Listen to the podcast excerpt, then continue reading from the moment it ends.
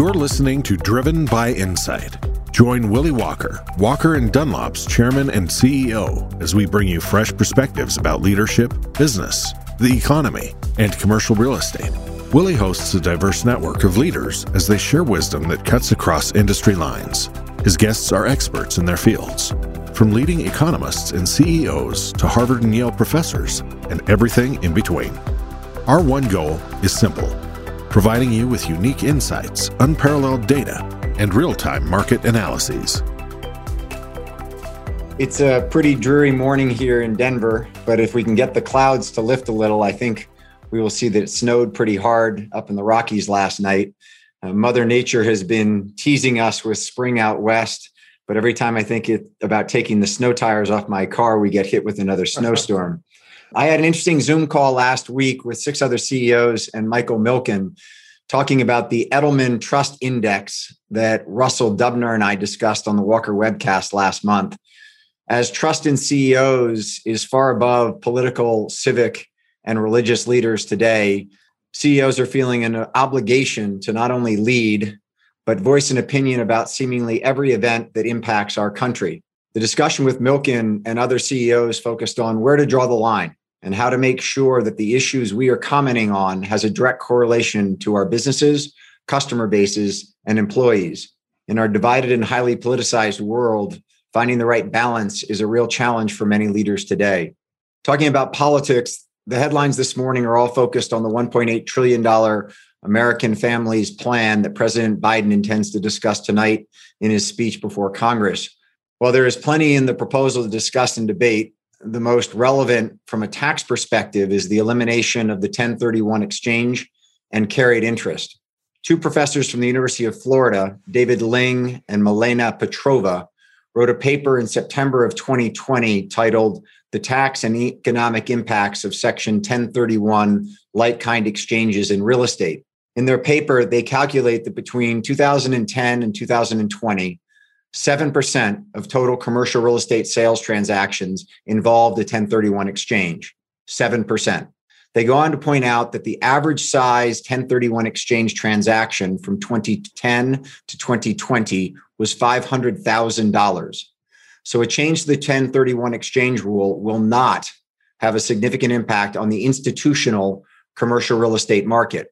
For example, Walker and Dunlop's average sale price for the $6.4 billion in multifamily properties we sold in 2020 was $49 million. But Ling and Petrova do cite Marcus Millichap research saying that 23% of the transactions that Marcus Millichap brokered between 2017 and 2019 were 1031 exchanges, which makes sense given the smaller transaction sizes that M&M typically brokers.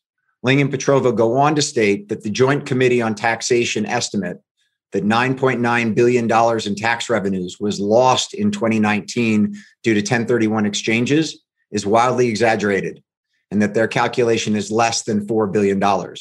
Nonetheless, they do project that transaction volumes at the lower end of the market or smaller deals will slow due to the elimination of 1031 exchanges. With regard to the carried interest, there is an unprecedented amount of private equity capital targeting US commercial real estate right now $324 billion per Preqin's most recent estimate. It's my assumption that every fund that makes up the $324 billion has a carried interest component to it. A change to the tax law will not change that amount of money, but it will clearly have an impact on how future funds are raised and how private equity investors get rewarded for their investments and returns going forward. Final note before I turn to my guest.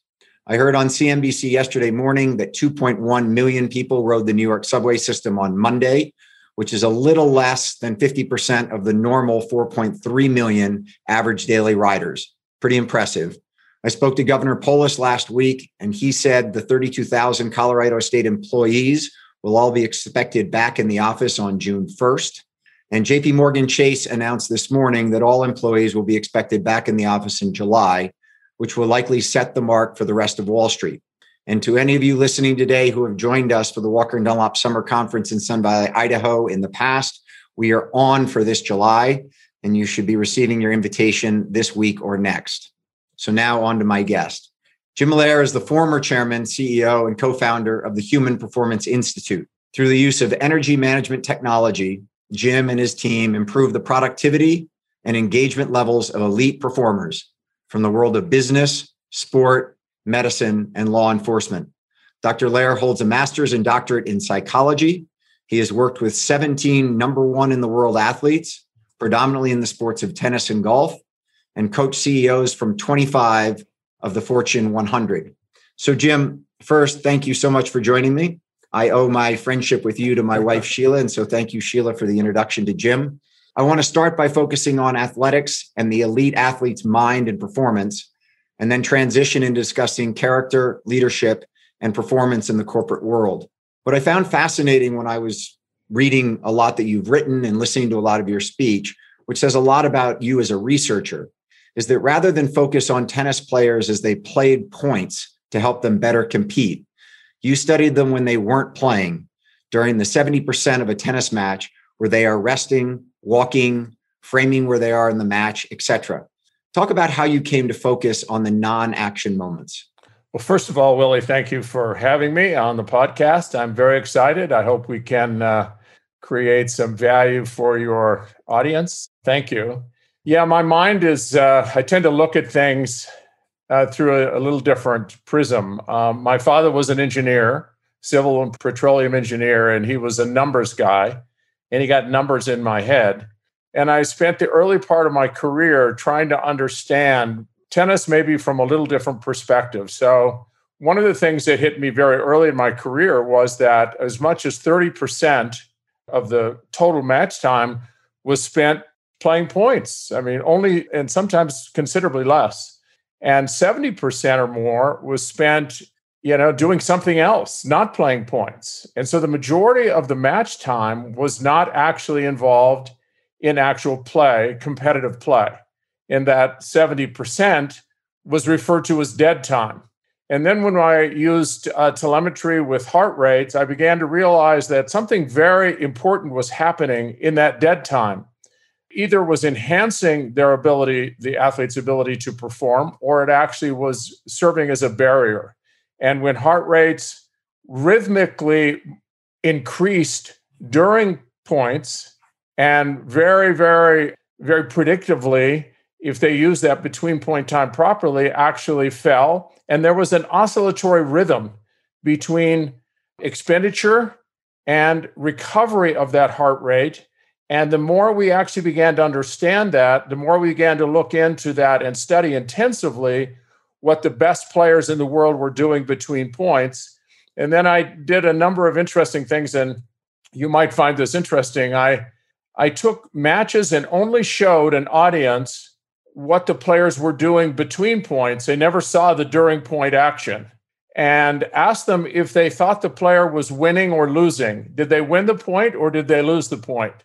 And in the lesser competitors, everyone could tell. It was very obvious that those who were losing showed it in their body language by the way they walked, the way they carried themselves, the way they handled their rituals.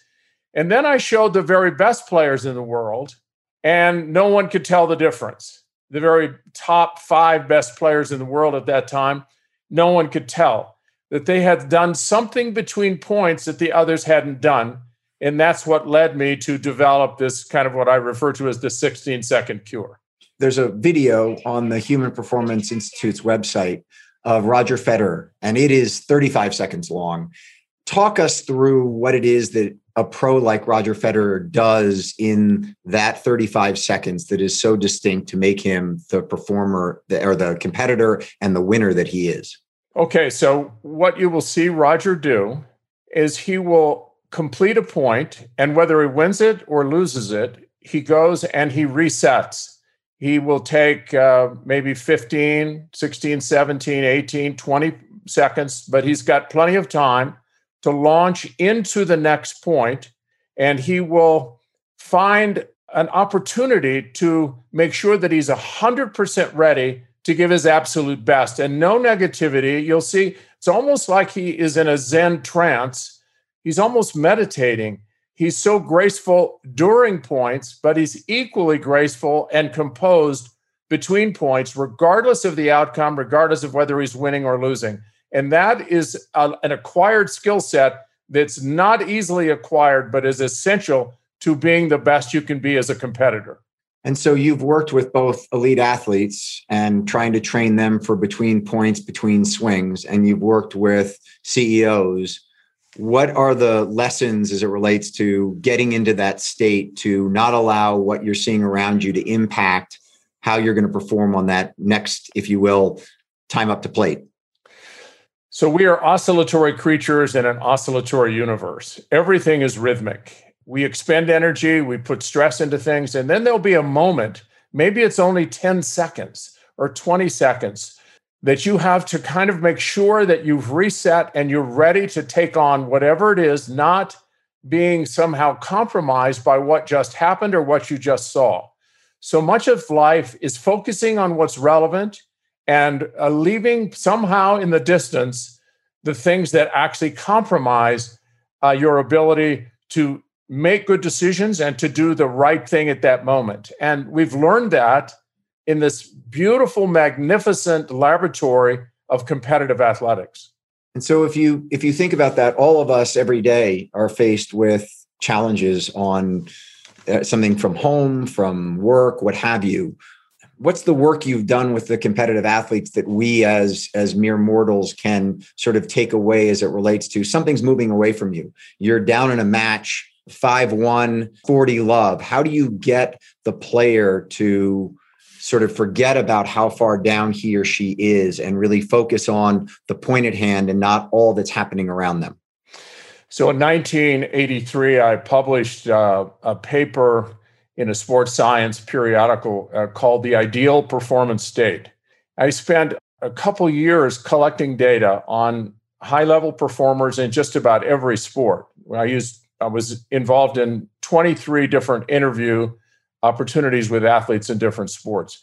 And I asked them to describe what they felt like, what was the best descriptor that they could use to describe what happens to them when they're at their best. And I was shocked in a sense when I realized that across all sports, there is some place that people go that actually enables them to ignite whatever talent and skill they have at the highest level. And it was a, a very, very balanced. There were physical, emotional, mental, and even spiritual components to this, purpose components, character components that help them bring that to the forefront. So physically relaxed, mentally alert, very low anxiety, no, very little, if any kind of frustration or anger. There was a great sense of enjoyment, of being very present in their focus. There were 12 characteristics, and all of them kind of hovered around this state of fun. We found that the more fun you have, the more you draw in this very interesting, I call it the IPS chemical soup. It's a mind body kind of combustion that is really driven by these chemicals in your body that are always trying to find a certain kind of resting place. And if you're angry, you're not there normally for any length of time. Anger, frustration. So the key is learning what I call IPS control, that you understand where you are when you feel your absolute and perform at your best.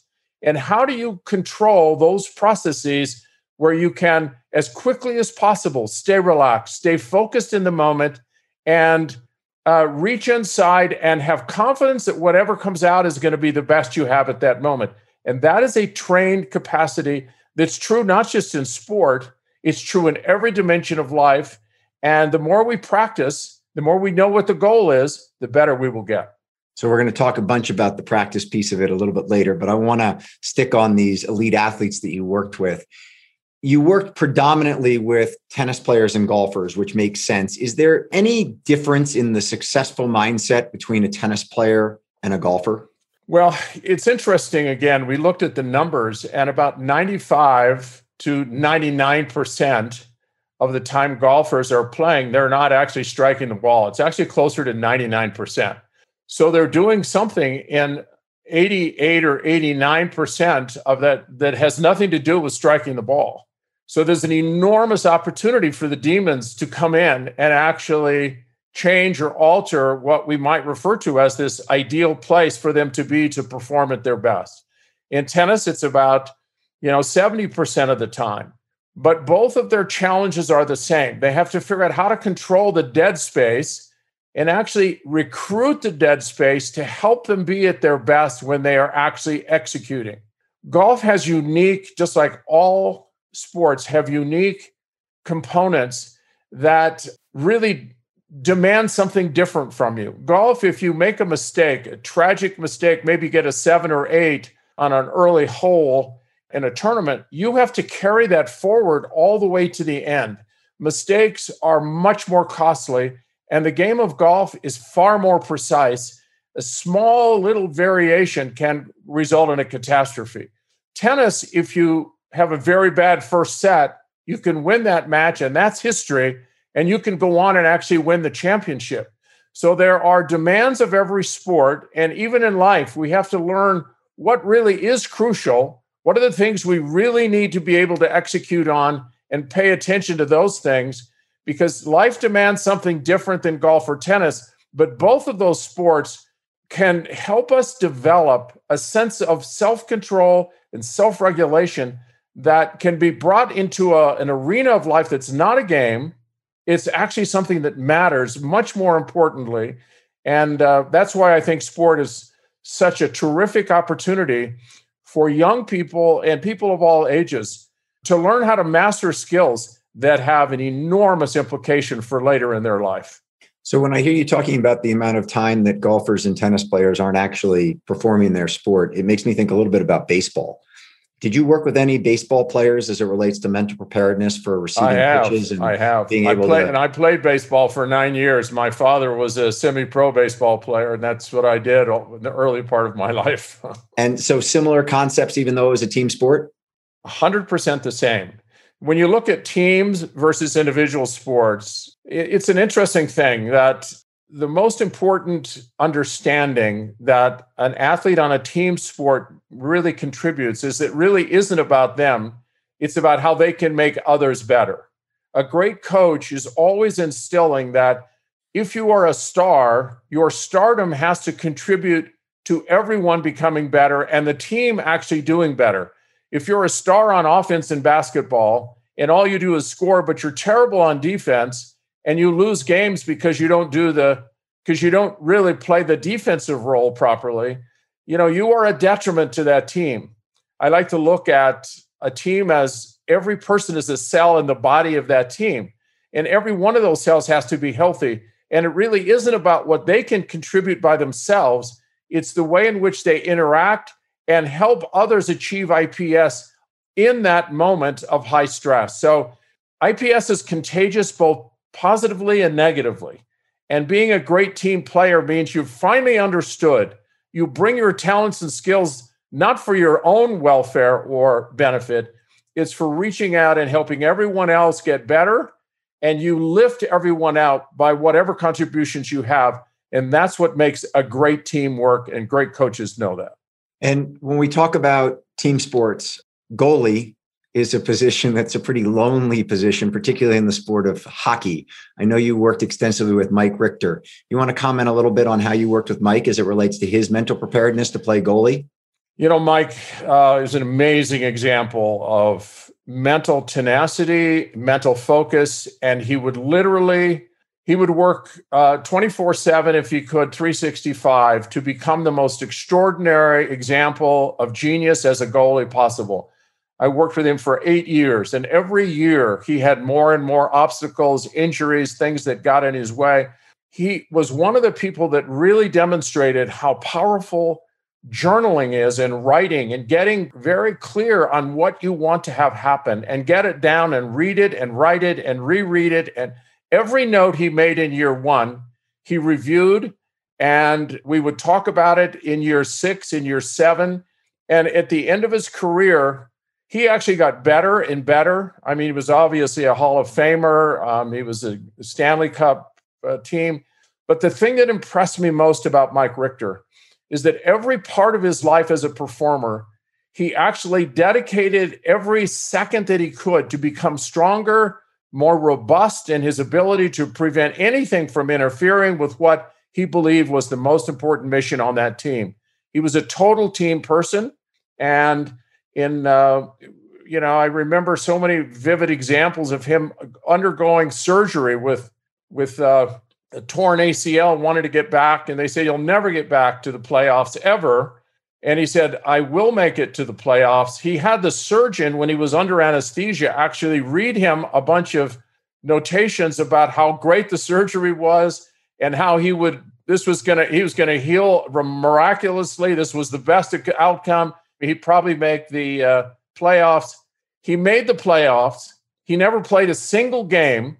He made one practice and he really didn't practice that hard. They put him in in the playoffs. His first game was pretty good and from that point he was a genius. Imagine being a goalie with the speed of those pucks never getting a chance to practice. He practiced mentally and emotionally until the sweat came off his brow and he was living it every single day. He stepped right up and was ready to perform, even though he had no physical practice. You mentioned, Jim, his scripting and his journaling. Can you talk for a moment as it relates to the work you've done with great athletes, as well as with CEOs, as it relates to journaling and scripting, where you're going to, how you're going to perform and how you think through what you're going to do? The brain is a exists in my estimation for only two reasons. This big neural processing center exists for two reasons and that's to get you what you want and need. And the brain actually functions on two basic inputs. One of them is images. And the brain when you're imaging something or visualizing something very vividly the brain can't tell the difference between whether that actually happened or is it something f- fantasy that it can't tell the difference between what actually happens and what's actually vividly visualized? The other input is words. This is a word sensitive computer. Words matter. And when you're journaling, and Mike did both, he would visualize and visualize, and all the athletes that I've worked with that have done amazing things, we worked with that until they actually had the experience of actually being there and doing it. And then the other side was the word side very carefully picking words and writing them longhand, not typing them on a computer.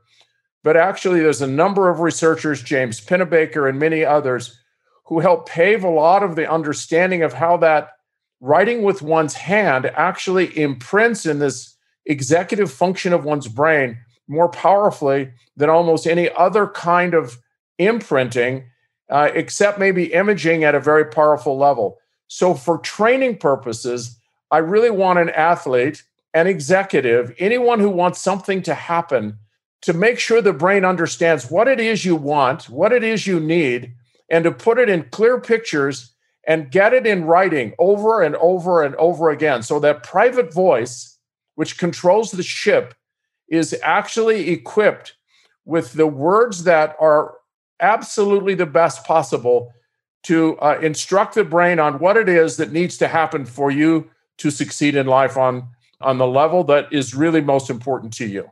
So on that, Jim, you write about having athletes get in trouble when they focus on world rankings, when they focus on, well, essentially that they're kind of the win loss record and not things that they control. And so take that journaling down to a little bit, if you will, down a level in the sense that if you write in your journal, I want to um, have our company be worth X amount of money, or I want to be the number one tennis player in the world, you don't want us focused on that. You want us focused on much more sort of day to day, tangible efforts that we make to move us forward. Is that correct? You're 100% right on, Willie. So I want the brain to set the target. So I, I would like for Dan Jansen, 35.99, he wanted to break the 36 second barrier.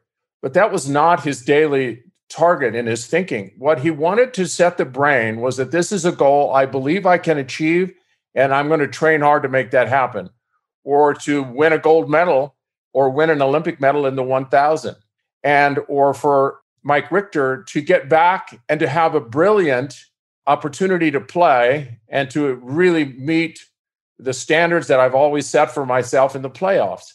I want to set that as a goal. But what I want to really be tuned into are what are the things that are going to make that happen for me?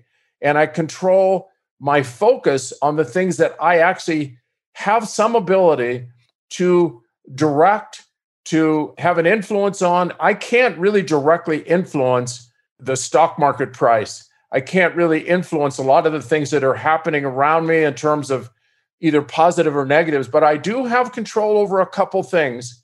And this is where I put all the the pressure on players or athletes or executives. And one is I want you all in. I want you to give your absolute best energy, which is what I call your full engagement. It's the greatest gift you have to give, and it's the hardest gift. I want you in physically, emotionally, mentally, and spiritually in the game with no, I don't want you holding back. I don't want you to be playing it safe. I want you all in. And the second thing you can control is the quality of that energy, how positive or negative, your sense of optimism and hope. I want you to control your attitude and your effort at all costs. And those are the two things I'm going to hold you accountable for, and you can hold yourself accountable for. And those are the things that will make the difference in any competitive arena in that moment of competition. So you talk about these fantastic athletes like a Roger Federer who you can't tell whether they've won a point, lost a point. They've got what I would call a calm core. They reset very quickly. They don't let their anger get the better of them. But we all know and have seen athletes such as John McEnroe, Jimmy Connors, whom you worked with quite extensively for many years, reach incredible success using anger. And um, we've seen CEOs who use anger and control and bullying behaviors to actually get the results they want.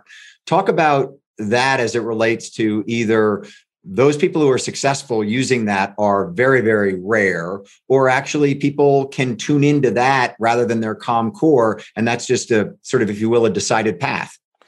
So, first of all, I spent two years at the Jimmy Connors United States Tennis Center in Sanibel. And my reason for being there was to study Jimmy Connors. I didn't work with him, I studied him. He was my first intensive study of what he did between points, how he fueled himself, what was his mind like, and so forth. And it's so interesting. I began to develop this understanding that, you know, John McEnroe, for instance, uh, and there are many others who've kind of fallen victim to this notion that we're all trying to control the nerves. Nerves are the big deal. If you're in a competitive battle, you know, it's like, how do you control the fear of failure, the fear of not measuring up, and all these fears. It's fear is the enemy. And so when players get in there, they begin to realize that if they just quit and give up, it's called tanking in tennis, they're not as nervous. They sometimes play better in that moment. And they begin to real they get confused because you say, I want you all in, I want you trying. When they try hard, they play miserably. They get nervous. And then they begin to realize that when they get very nervous, if they get angry and upset, and they start fighting on a different level with uh, temper tantrums or maybe throw their racket, it it begins to break the chemistry of fear. There's a very different chemistry of fear. These adrenal cortical hormones associated with fear are very different than those associated with anger. As a species, we were not designed to be both, both angry and fearful at the same time. One dominates. And John learned that he actually could control his nerves better by throwing temper tantrums or getting angry. And that cleared him out and he actually performed better. When he was not performing better and he felt a little nervous, he would go after a lines person. He'd go after the chair umpire. He'd find something to get angry about that would settle him down.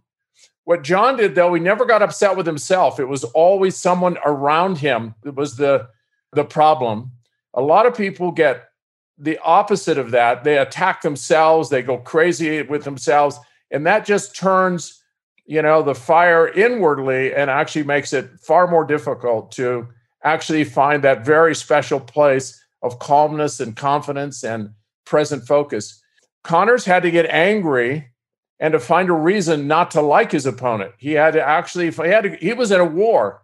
And if he ever liked his opponent, he really was afraid he would lose to them. So, but those are anomalies. Let's put it that way. It is possible. But the best way to approach this is to understand that if you're nervous, you're one step really closer to the bullseye because it means you care, you're all in. Now we have to handle the nerves and not with anger, but by taking these oscillatory moments, learning how to take a deep breath, throwing your shoulders back, having a smile on your face, learning how the body is fully connected, the way you carry yourself, the way you walk, the thoughts, the coaching that your private voice gives you And all the rituals that you develop can help you move right through that nervousness. And you actually go, you know, it's a good thing I'm nervous because it means I care. I'm all in.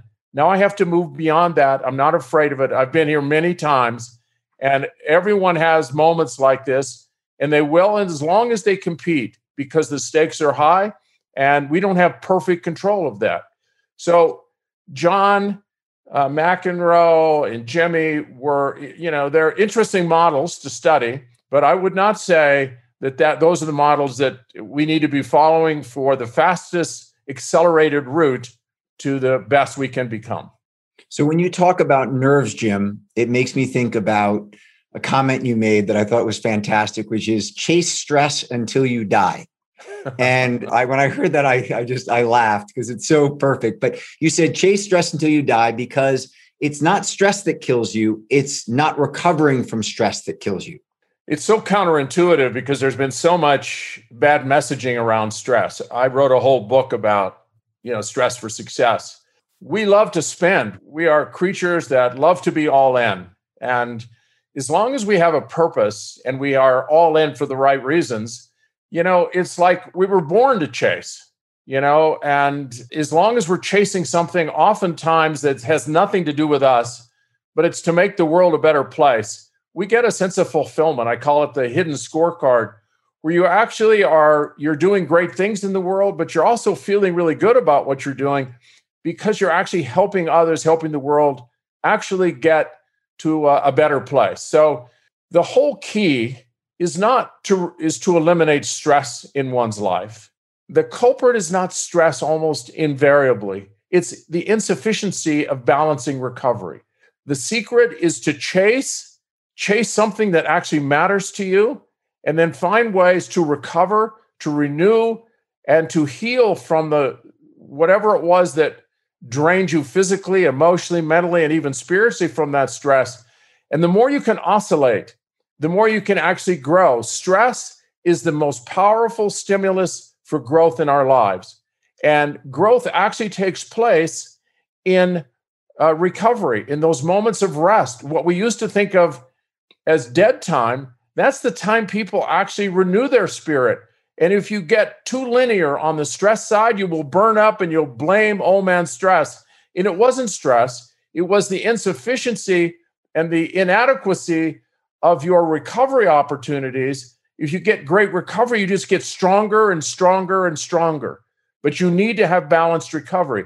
And the fitter you are physically, emotionally, mentally, and spiritually, the faster you recover if you go and you just simply stay in the recovery zone and all you do is recover, you lose your capacity for life and life goes away. That's what happens to a lot of people when they retire. They think that is the time to just step out of the fast lane and their life goes away very quickly. We were designed to chase. If you're not chasing something, it's probably a signal to your physiology it's time to check out. So, when you talk about finding something to chase, talk about the Goldman dilemma and the study of Olympic athletes as it relates to what they do to win. Yeah, Goldman was a really uh, an extraordinarily insightful physician who, for a number of years, presented a dilemma to to our best Olympic athletes, and it's shocking what he found year after year. He asked them, "Listen, here's the dilemma." He presented them. What if I could give you a pill that would ensure you would never lose again? that all of your Olympic dreams would be fulfilled. The pill would clearly be illegal, but we have figured out how it would never, ever, it would not be possible for this to ever be discovered. It's 100% certain no one will ever know. You, you would take it and all of your Olympic dreams would be fulfilled. You would not lose again. The only downside would be is that you would die in five years from taking that pill. It is lethal over a, a time longer time frame. And you'd say, well, who in the world would buy that deal? Well, he got over 50% every single year he did the inventories. He found that 50% of the athletes would opt in and take it. And what that tells you is that we have placed such an important imperative on winning that they would take any path to the summit that is there, even if it meant it was cheating deliberately and that it would cost them their life. that winning is all that matters. And so I've spent a lot of my career trying to help people understand that, you know, winning really isn't the end game. The game is fulfillment, satisfaction, and understanding that this hidden scorecard we're all basically going to hold ourselves accountable for at the end of our life is our treatment of other people, our honesty, our integrity, our kindness, our compassion. A lot of these things that are kind of viewed as soft, I began to realize that actually the those are the things that enable people to feel like they didn't have to win another match or another grand slam or another Olympic medal to feel like they were decent, that they were only as good as their last performance. They were very fragile. And at the end, they go, Is this all is this is all it was about? Because I gave my life to all of this and I still don't feel that great. And then we began to look deeper, and it was this hidden scorecard, our connection to other people, our treatment of others is how we're going to hold ourselves accountable at the end of our life. That's where fulfillment comes.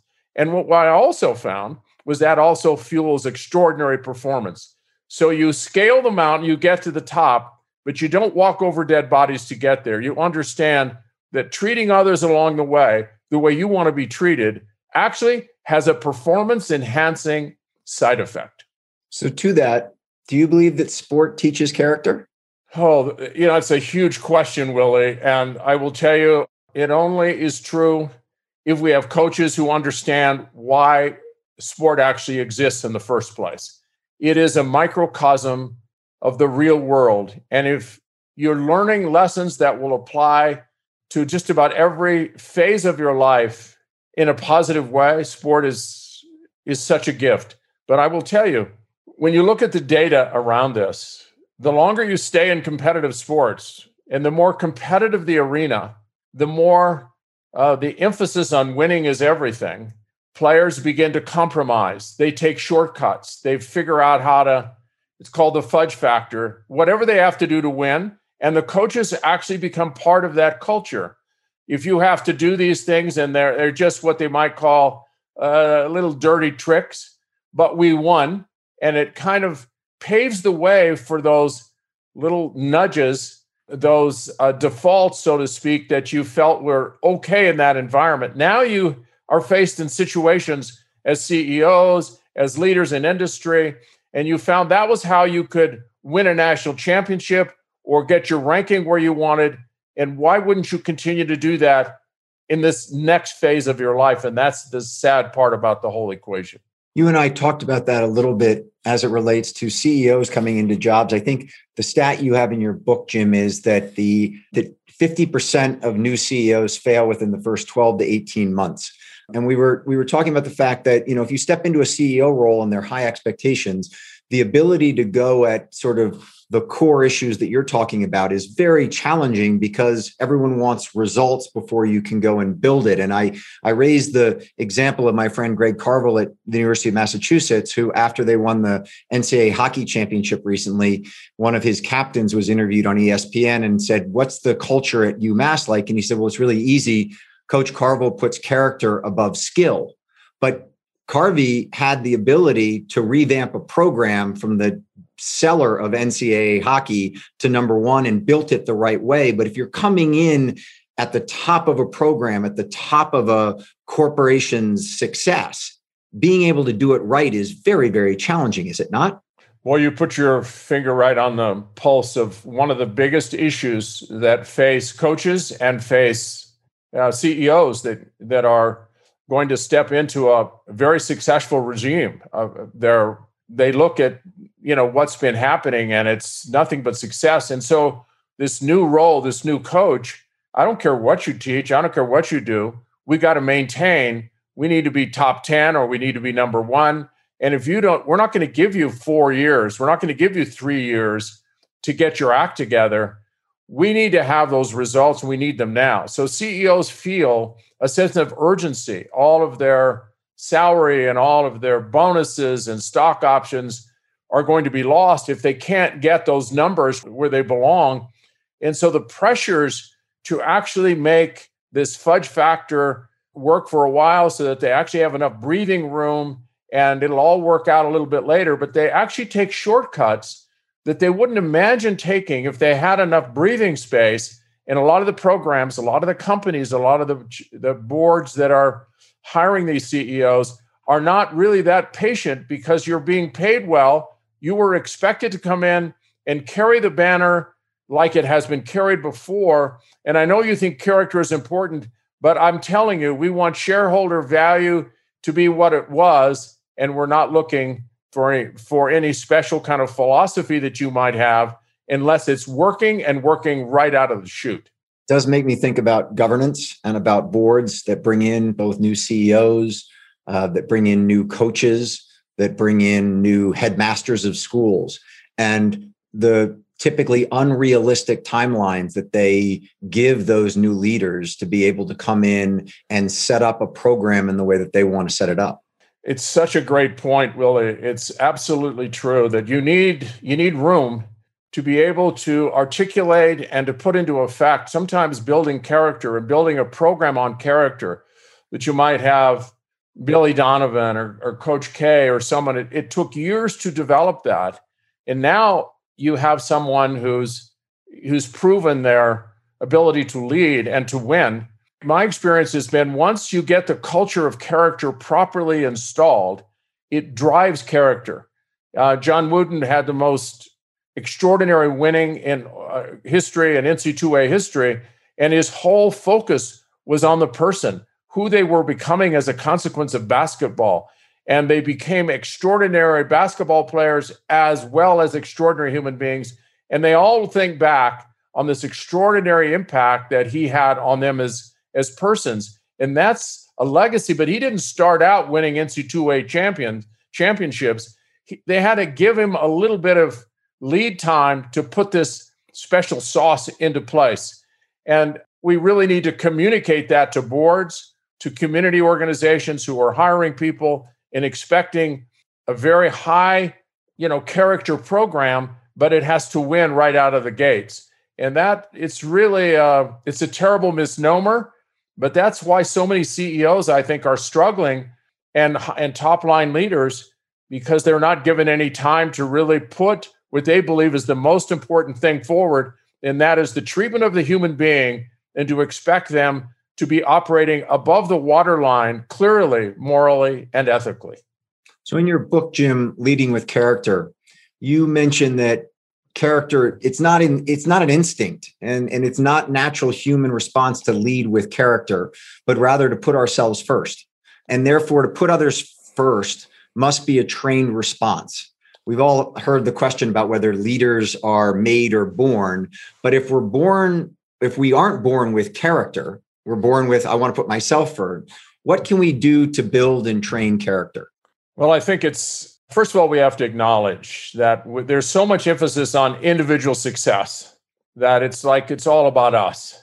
And you get into the corner office and you you know you want to hold on to that position and you begin to realize at some point that you know this to lead means to bring others to a whole new place and that the, whatever it is that you're doing um, has to connect deeply inside of them. And the most important, I think, for me, the most important realization was that if you want people to really, really work at their highest and most intense level, they have to feel valued as human beings. And they begin to realize very quickly is it all about you? Or is it really about what you can do for others in your leading them to a better place? it's very very uh, counterintuitive in a way and we we come from a, a childhood where it's all about us. And at some point we have to be awakened to the reality that if you're going to be a leader you've got to leave yourself behind. You have to have confidence but you have to have great humility and competence. And it really isn't about you anymore. It's about what you can do for others and the corporation and the broader world. And the more people sense that about you the more they're inclined to allow you to lead them. So it's a it's a very challenging thing. You know, when we first came into the world, when you look at evolutionary psychology, you know, those who were all about themselves and they went off, you know, kind of to fend for themselves, those are the ones that didn't make it. Oftentimes we find that when we get ourselves back in touch with other people, we, when we care for others, when we reach out and help them find their way, that's how our ancestors survived. So it's deeply embedded, embedded in, in who we are in our DNA. But there is such a competitive world out there today, we lose sight of that. And when we get back to it, that takes us back to that hidden scorecard where we actually feel like we're winning in our own life when we help other people win. And the more we realize that our lives are here, this was a gift, and we get the most out of it when we give it away and we help others become better. That's a huge transformation that really is the essence of great leadership. You give two suggestions, if you will, or tips on how to build character, and they are journaling, which we've talked about a little bit, and then also a credo. Can you talk for a moment about establishing a credo and living to the credo? So, every company has an organizational credo, and that organizational credo is, in a sense, their true north. This is how we are going to conduct business. There's what we do, and then there's how we do it. And the and the organizational credo is about how you are going to make whatever it is you're doing become a reality. And that credo is almost always around certain character assets that must be adhered to for this company to uh, operate in this world that they're in. Now, sometimes those organizational credos are just words on a page, but there are a lot like Johnson and Johnson with their with their credo. It became the absolute most important document for guiding them through these difficult organizational decision times and crises in the company, and it served them well for uh, nearly 100 years. The problem that I uh, really discovered in all my work is that we have really no real solid personal credo from which we make those decisions. We kind of use whatever has come to us. The more I got into it, the more I really realized how flawed the moral machinery is that we have it's deeply flawed in so many ways. And I outline in the book 25 different ways that our moral machinery can get hijacked. And that what we're trying to do here is to intentionally take control over the process and develop our own personal credo that becomes the document through which every moral and ethical decision we make becomes vetted. And it's we're not going to just fly off the handle and make some quick, you know, decision kind of off the cuff we're going to actually suffer far more in a sense because we have a way of vetting this that actually we're going to look at the facts on both sides of the equation. We're going to really look at our heart. What is the compassionate side of me saying here? And what does my intuition say? What does my gut say? And then we try to come to terms with all that information and then we make a decision based on that personal credo, which took 150 days to put together. Every single day for 10 minutes a day, you're constructing this magnificent document that is your true north for getting home. Getting home morally and ethically, which is probably the most important imperative you will have in your life. And then it's always something that's in process of improving for the rest of your life. But without that document, we see people in government, we see people in every we make about 10 to 12 moral and ethical decisions every day. And we just trust the moral machinery we're given to get us home. And we see over and over again where failures continually uh, pop up that are tragic, tragic for that individual, tragic for their families, and tragic for the companies that they are leading. So you talked about getting home, Jim, and I love that that phrase. But you talk about it in the sense of purpose, then knowing who you truly are and then taking action. But if you don't have purpose, if you don't know who you truly are, you really can't take the action. So just talk us through that because you you've just very well articulated the you got to get home, you got to figure out the purpose and you've got to create the credo on it. What about knowing who you truly are and then taking action? So, you know, when you get in your car and you decide you want to go somewhere, you have a navigational system. And if you don't know precisely, if you can't really put that into your nav, to your nav system, you're not going to get there. I mean, it can't do the calculations. And most of us don't spend enough time. I spend an enormous amount of time in people's lives getting them to understand what their purpose is on this planet, what is their ultimate mission in life, and how they're going to define a really successful life. What is getting home for them? If the I ask them to go to the end of their life and to look back on their life and what really matters after all that's said and done. What do you want on your tombstone? What do you want on your eulogy? What is it? And we work backwards from there. So if this is getting home, now we know what the destination is. So we put that in the nav system. And then we have to look at where am I now? So you've got to, the car has to be able to, that wherever you are in the air, has to be able to pick up somehow what is the reality of your position right now? What is location now? And then once we understand that, we know this is where I am now, and now I know where I want to go. And then it's going to take action. It's going to take energy to get you to move from where you are. And every day you try to move closer, and the decisions you make are always vetted against that destination that you ultimately have to arrive to to be a success in your terms and by the way you have defined life for you. It really is why you're here. And without a why, life becomes a complete nightmare and total chaos. And it is in your car where you get in your car and you don't know where you're going and you just drive around looking for something that's interesting. You might find it and maybe you won't find anything except chaos. So it's uh, understanding your purpose and digging at that in that 90 90 days, and then you have another 60 days in that journaling uh, with uh, leading with character. It's all about really understanding what that purpose is and making that the most important dynamic of everything you do and making sure your energy, your energy investments are aligned with that purpose. And then trying to find ways to keep that energy up. So we're going to have to oscillate. Resting is not for wimps that's how you retool, you rebuild your reserves. And then I want you chasing again. And what are you chasing? You're chasing those things you define that matter most in your life.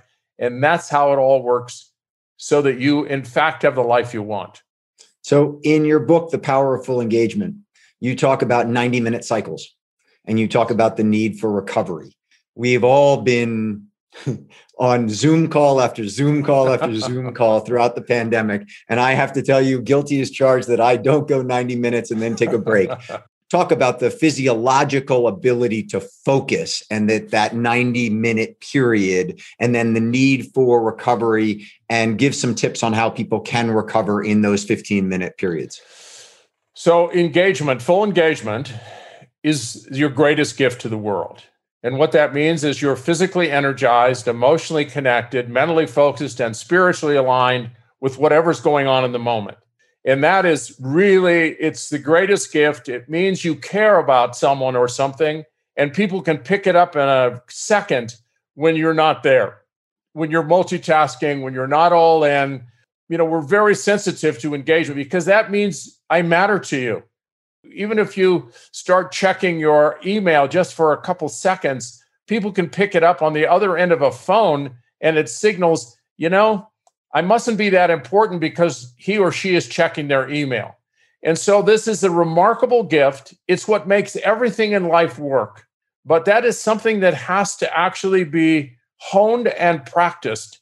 And first of all, you have to have the energies. You have to take care of yourself. You have to have uh, plenty of glucose in the system to actually drive the unity of glucose and oxygen. That's how this in this Krebs cycle, how we produce energy in the mitochondria of the cells. Without that, we have no energy.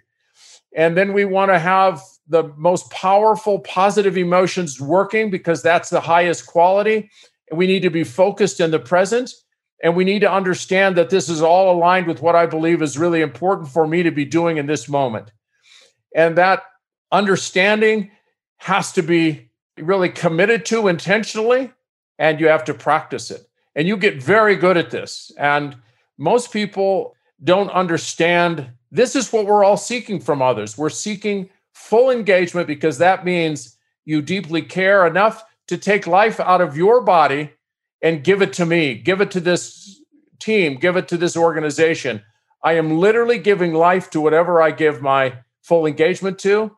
And I cannot be fully engaged unless at times in my life I am fully disengaged. Disengagement powers full engagement. And that's the oscillatory nature of who we are as human beings. Being fully engaged all the time is impossible. You have to find moments, even if it's just a few seconds, like the tennis players do, you find moments in time to disengage physically, emotionally, mentally, and spiritually, and to renew your spirit and come back and give the greatest gift you have to give to the world and to demonstrate that you truly care by rallying that inside. And you have a lot more than you think you do. And even if you come home tired with your family, you just like to chill out, that's where you dig deep and that's where your family will know you really care about them because you don't just become a dead per- person walking because you've had a tough day. You reach deep into the reserves of your energy and you marshaled something very, very hard to do. And believe me, it is noticed. Well, Jim, it is noticed that you've spent 59 minutes being fully engaged with me and sharing so much about your research, your writing, and your speaking with our guest today as you well know, I could keep going for another hour, but then I'd be beyond our your 90 minutes and I'd have to go and walk some steps or listen to some music. Or I thought one of your tips about if you want to get emotionally connected, text somebody who's a friend of yours and get kind of a get those endorphins running by just texting something, something funny, and that that comes back and hits that kind of emotional reset for us to disengage, then come back to work. I thought that was fabulous. But I am um incredibly appreciative. I loved our oh, conversation. Thank you, Billy. I, I, love the questions. I hope we connected, and uh, you. I really want to tell you how uh, excited I am for your success. You're an amazing guy, amazing family, and uh, it was a privilege to be part of this. Well, thank you for taking the time. To everybody on the webcast, thank you for joining us today. I hope you enjoyed it as much as I did. Back next week with Will Ahmed, the founder and CEO of Whoop and I look forward to talking about performance and performance tracking with uh, Will next week. But Jim, thanks again, and everyone have a great day. Thank you.